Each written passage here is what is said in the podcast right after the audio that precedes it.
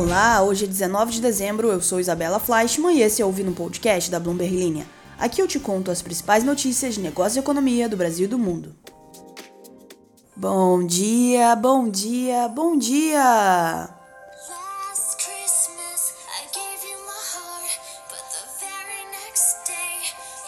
E aí, meus queridos ziplockers? Vocês já estão de recesso? Vai ter recesso? Quando começa? Vai até quando? E pergunta importante: chocotone ou panetone? Isso é uma pergunta importante. São questões que dizem muito sobre uma pessoa, né? Tipo, cachorro ou gato, doce ou salgado. Que é um grande talk show onde eu fico fazendo perguntas e você pode estar se perguntando: onde está a mamanhana? A mamanhana tá de recesso e a tia Isa tá aqui com um pouquinho de dor de garganta para contar as novidades. E hoje eu vou falar para vocês sobre a Apple que suspendeu as vendas dos seus smartwatches, os seus relógios nos Estados Unidos. E também vamos dar uma olhada nas previsões do Santander, que acredita que o Ibovespa pode chegar a 160 mil pontos em 2024. E, para fechar com chave de ouro, o bilionário mexicano Carlos Slim aumentando suas apostas em um mega projeto de petróleo no México. Mas antes de entrar nesses detalhes, que tal você me dar um presente de Natal? Se inscreve aqui nesse magnânimo podcast, ativa o sininho e vamos lá! Esse podcast é um oferecimento do Ensino Einstein. Investir no próprio sucesso é o que diferencia os verdadeiros líderes. Conheça os programas de gestão do Ensino Einstein e leve sua carreira a um novo patamar. São cursos de atualização, pós-graduação e MBA com abordagem inovadora e que contam com a experiência dos profissionais do Einstein. Acesse gestão.ensinoeinstein.com e torne-se um líder de referência na saúde. Começando com a Apple, que vai parar de vender as versões mais recentes de seu smartwatch nos Estados Unidos por conta de uma disputa de patentes. É uma decisão que promete agitar o mercado durante a movimentada temporada de compras de final de ano os detalhes dessa história envolvem uma batalha legal com a Máximo e a Comissão de Comércio Internacional decidiu que a Apple viola as patentes da empresa. Uma decisão que a Apple pretende apelar, mas que já está impactando as suas ações. A Comissão de Comércio Internacional decidiu em outubro que a Apple viola as patentes da Máximo e teria que interromper as vendas de dispositivos infratores. E essas patentes se referem a um aplicativo do Apple Watch que permite ao dispositivo calcular a saturação de oxigênio no sangue de uma pessoa. Uma revisão da Casa Branca sobre a proibição está em andamento. A empresa falou o seguinte: embora o período de revisão só termine em 25 de dezembro, a Apple tomou medidas preventivas para cumprir caso a decisão seja mantida ferramentas de saúde se tornaram chamativos importantes para as vendas do Apple Watch, colocando a empresa em concorrência com fabricantes de dispositivos médicos. A Máximo, que é sediada na Califórnia, vende uma série de produtos de monitoramento de saúde. O Apple Watch Series 9 e o Ultra 2, Ultra 2, geram a grande maioria das vendas de relógios da empresa. A Apple não divulga quanto a linha de produtos gera em receita, mas é uma parte fundamental do seu negócio de wearables, vestíveis, digamos assim, casa e acessórios, que gera aí mais de 40 bilhões de dólares por ano.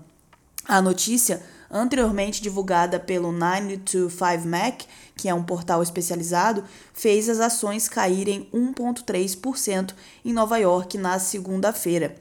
As ações haviam atingido um recorde na semana passada e a máximo subiu 3,5%. Os dispositivos serão removidos da loja online da Apple às 3 horas da tarde, horário de Nova York, na quinta-feira. E a Apple afirmou que não haverá impacto nos relógios já vendidos para os clientes. O modelo SE, que não possui o recurso de oxigênio no sangue, também continua à venda. A necessidade da Apple de interromper a venda de um produto principal nos Estados Unidos é inédita, especialmente durante o trimestre mais importante da empresa. No ano passado, a Apple teve que interromper as vendas de iPhones mais antigos em lugares como a Alemanha por conta de questões de patentes. Bom, e a gente falou das ações da Apple, vamos seguir falando de ações porque o Santander Brasil está otimista sobre o Ibovespa, prevendo que o índice brasileiro pode atingir 160 mil pontos no final de 2024. Um cenário que envolve um ciclo de corte de juros com a Selic a 9,5% ao ano e um pouso suave da economia nos Estados Unidos. Os estrategistas do Santander destacam que, apesar do rally recente, o Ibovespa ainda tem valuations atrativos, negociando abaixo da média histórica. E nessa matéria aí que a nossa querida Mariana fez para nós, o Santander destaca que é importante, abre aspas, observar atentamente questões idiosincráticas dentro de cada indústria, tais como cenário regulatório para os bancos incluindo a possibilidade de um limite máximo para as taxas de juros dos cartões rotativos e as mudanças sobre capital próprio, fecha aspas. Repercussões das mudanças nos incentivos fiscais para as varejistas e o crescimento de concorrentes internacionais, também a atualização do quadro regulatório do setor de utilities, é, podem impactar. Então, são citados aí como pontos de atenção os nomes preferidos na bolsa, entre as teses preferidas aí da bolsa brasileira, os estrategistas do Santander Brasil chamam atenção para nomes considerados mais resilientes que podem ganhar participação de mercado e que tendem a se beneficiar do movimento de flexibilização monetária. É o caso de empresas com maior exposição à cena doméstica brasileira, como a Local Web, a Arezo, a Renner, a Localiza, a Rapvida, a Vivara, a Equatorial. Os papéis se somam a outros como Mercado Livre e Itaú, Petrobras e Vale. E eu comecei falando aqui que o Santander descreveu o rally recente da Bolsa Brasileira. Vocês sabem o que é um rally? A Ana já deve ter explicado aqui, mas o rally no contexto financeiro é utilizado aí para descrever um movimento de alta uma subida né, nos preços de ativos, como as ações no mercado. É, o termo tem aí origem nos esportes, né? Corrida. Então, fala-se rally é, no contexto do mercado financeiro. É, rally aí no mercado de ações significa que os preços das ações subiram de forma expressiva em um período específico. É como se tivesse ganhando uma corrida, então por isso o rally. E é, eu falei ali, né, do, do Ibovespa. O Ibovespa aí é um tipo um termômetro que mede como estão as coisas na bolsa de valores aqui no Brasil. Quando o Santander falou que o Ibovespa teve um rally recente, significa que ele teve aí uma subida. Aí os estrategistas do Santander, que são o pessoal do Banco do Santander que estuda essas coisas uh, de economia e mercado financeiro, estão falando que mesmo com essa subida do Ibovespa, ele ainda está com preço bom mais em conta do que costuma ser. Sabe quando tem tipo uma promoção e o preço de algum produto fica mais baixo do que o normal? É mais ou menos isso. Eles acham que, mesmo com a subida dos preços, as ações da Bolsa Brasileira ainda estão com preço atrativo, ou seja, é uma boa oportunidade de investimento. E a comparação com a média histórica é tipo olhar para trás e ver como costuma ser o preço em comparação com o passado. Se está abaixo da média histórica, pode ser uma boa hora para investir. Então é como se ele estivesse falando, ó, mesmo com essa subida recente, as ações na bolsa ainda estão com preço bacana, pode ser uma boa hora para investir nelas. Você sabia que a conta global da Nomad tem uma plataforma que te dá a liberdade de investir no exterior e construir patrimônio em moeda forte? Tudo isso de forma segura, ágil sem taxas. Em um único aplicativo, você pode acessar um dos maiores mercados do mundo e investir em ações, ETFs e REITs, listados nas maiores bolsas de valores do mundo, como NIC e Nasdaq. Entrevistamos Sabrina Loureiro, head conteúdo da Nomad, para entender como os brasileiros podem acessar o mercado de investimento nos Estados Unidos. Ela explica que antes era uma oportunidade restrita a poucos, mas agora plataformas como a Nomad tornaram simples e seguro investir em moedas fortes como o dólar para quem está no Brasil. Sabrina, obrigada pela sua presença de novo aqui. É, uma das principais maneiras que nós brasileiros temos para investir no exterior são os ETFs, né? Você pode nos contar o que significa essa sigla e que investimento é esse? Claro, é um prazer. ETF é, nada mais é do que um fundo que é listado em bolsa. Então, quando você compra um ETF, imagina que você está comprando um portfólio.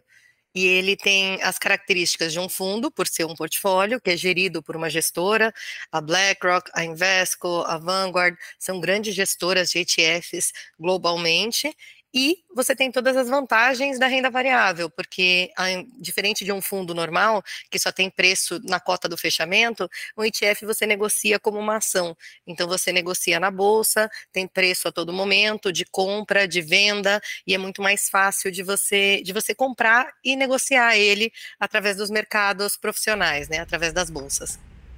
E como ele funciona exatamente? Eu consigo escolher em que tipo de setor, por exemplo, eu quero investir? Não, o mercado de ETFs é enorme, tem ETF de tudo. Aqui no Brasil, quando a gente fala ETF, a gente sempre pensa em fundo de índice, né? Ah, tem uma restrição aqui do mercado local que todos os ETFs brasileiros eles têm que ser passivos em um índice. Nos Estados Unidos, isso não acontece. Existem ETFs que têm, que têm gestão ativa e ETFs que têm gestão passiva. E você consegue investir em qualquer estratégia através dos ETFs. Então, tem ETFs que são focados em renda fixa e dentro de renda renda fixa, tem ETFs que são focados em governo americano, então renda, é, dívida do governo americano, tem ETFs que são focados em renda fixa privada, então dívida de, de corporates, de companhias, e tem ETFs que tem, que tem um foco para ações, então você pode comprar, de repente, uma carteira de ações através de um ETF um, um ETF que siga, por exemplo, o S&P 500 ou que siga algum outro índice de ações americanos. Mas não só isso, tá? Tem ETFs de criptomoedas, tem ETFs de commodities, então você pode investir em ouro através de um ETF, você pode investir em, em, praticamente qualquer setor que você deseje de uma maneira simples através de um ETF, garantindo uma gestão profissional do seu portfólio, né? Você sempre vai ter um gestor, uma Vanguard, uma BlackRock por trás que está cuidando daquele portfólio para você. Você mencionou cripto e commodities. Para quem está começando a investir, o ETF pode ser uma boa porta de entrada? Na verdade, o ETF ele é, um, ele é um instrumento que cresceu muito no mercado americano. Você vê que até alguns gestores profissionais, alguns fundos, utilizam ETFs para montar posições. Então, ele atende tanto o varejo quanto a indústria de fundos dentro do mercado americano, porque é um instrumento muito, muito barato, né? uma forma barata de você se posicionar uh, em grandes categorias.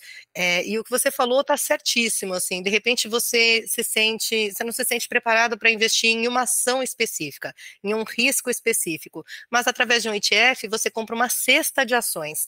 Então você elimina esse risco específico de uma ação, de um nome, né, de um single name, e acaba investindo em um portfólio que tem dezenas ou centenas de ações lá dentro, o que diminui o seu risco específico e aumenta o seu Sharp, né, o retorno ajustado ao risco. Isso vale também para esses ativos mais diferentes, né?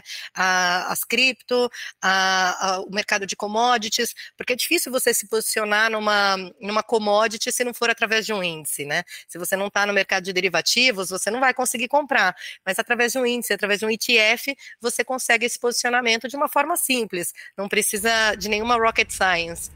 E como eu começo a investir? Bom, o primeiro passo para você investir no mercado internacional é você abrir uma conta ah, em alguma empresa que te ofereça esse acesso. A Nomad, por exemplo, ela oferece esse acesso para todo residente fiscal no Brasil a poder entrar e investir no mercado americano. Então, você abaixa o app da Nomad ah, no seu celular, você vai fazer uma transferência de reais para dólares, um Pix, uma TED, do seu banco brasileiro mesmo para sua conta Nomad.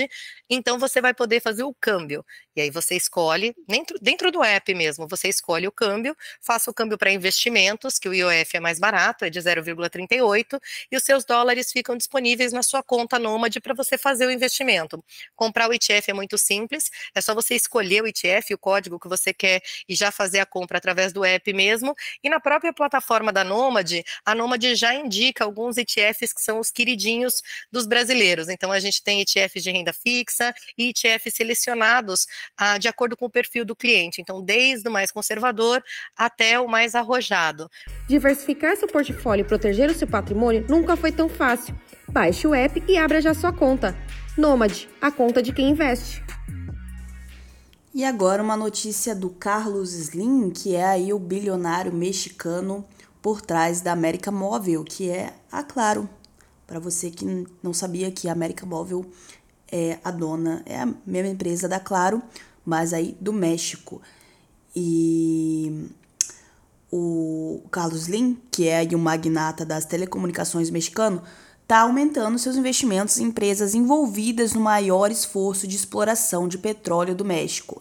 A Control Empresarial de Capitales, empresa familiar de investimentos do Slim, adquiriu participações na Talos Energy e na Harbor Energy. Isso acontece apenas alguns meses depois do seu conglomerado Grupo Carsus SAB comprar uma fatia minoritária na unidade da Talos, permitindo que o Slim entrasse no promissor campo de Zama. Zama é um dos projetos de energia mais promissores do México. E o Carlos Slim, de 83 anos, é a pessoa mais rica da América Latina. Ele tem uma fortuna de 102,1 bilhões de dólares, segundo o índice de bilionários da Bloomberg, principalmente por conta aí da gigante América Móvel é, ele está expandindo as suas apostas em energia no México no momento em que o presidente André Manuel López Obrador reverteu alguma das aberturas anteriores da indústria. O presidente mexicano insistiu que o governo mantenha o controle de ativos-chave por meio da Petróleos Mexicanos e da CFE. E vamos de notícia bônus? O fundador de uma startup que chegou a valer 35 bilhões de dólares pegou quatro anos de prisão por fraude. É o fundador da Nikola, Trevor Milton, foi condenado a pagar a passar quatro anos atrás das grades por mentir para acionistas sobre o progresso da, da sua empresa, que é fabricante de caminhões e picapes elétricos. A sentença foi proferida na segunda-feira pelo juiz federal dos Estados Unidos Edgardo Ramos, em Manhattan, depois de um ano de o júri ter considerado o Trevor Milton culpado por fraude de títulos e fraude eletrônica por distorcer detalhes importantes sobre o desenvolvimento dos produtos e da tecnologia da Nikola. Nos Estados Unidos ocorre muito esse tipo de, de júri, né? uh, diferente aqui do Brasil. Lembrando aqui que lá nos Estados Unidos o sistema legal é baseado no common law, que é um sistema jurídico desenvolvido a partir de decisões judiciais anteriores e precedentes. Então, o júri é parte fundamental do sistema judicial nos Estados Unidos. Em muitos dos casos, especialmente os criminais, um júri composto por cidadãos é responsável por decidir a culpabilidade ou inocência do acusado. Enquanto isso, no Brasil, o sistema legal é baseado no civil law, que é um sistema jurídico derivado de códigos legislativos e leis escritas. Então, enquanto nos Estados Unidos é, você vai ver séries de advogados, eles estão sempre citando casos anteriores e precedentes, no Brasil você cita a lei, né? É basicamente isso. No Brasil, em casos criminais, a decisão de culpabilidade ou inocência geralmente é tomada por um juiz sem a participação de um júri. E o juiz é o responsável por avaliar as evidências apresentadas, interpretar a lei e proferir a decisão final. Beleza? Voltando para o caso da Nicola os promotores nos Estados Unidos buscavam uma sentença em linha com os 11 anos recomendados pelos oficiais de liberdade condicional, argumentando que um longo período de prisão era necessário tanto para punir o Trevor Milton quanto para dissuadir outros executivos corporativos de condutas semelhantes. Ele estava em lágrimas, o, o Trevor Milton, ao pedir aí ao juiz que o sentenciasse apenas à liberdade condicional, diz que não pretendia enganar os investidores e que cometeu erros por conta da falta de experiência. O júri levou apenas algumas horas para condenar o Trevor Milton em outubro de 2022, depois de um julgamento de dois meses com depoimentos de mais de uma dúzia de testemunhas do governo e evidências, incluindo um infame vídeo viral que parecia mostrar um protótipo de caminhão da Nicola viajando com seu próprio poder. Na verdade, ele estava rolando morro por conta da gravidade. E o caso do Trevor Milton foi incomum entre os casos de fraude corporativa, porque ele foi acusado de fazer representações falsas por meios de canais públicos, como o YouTube, em vez de demonstrações financeiras ou outras apresentações corporativas.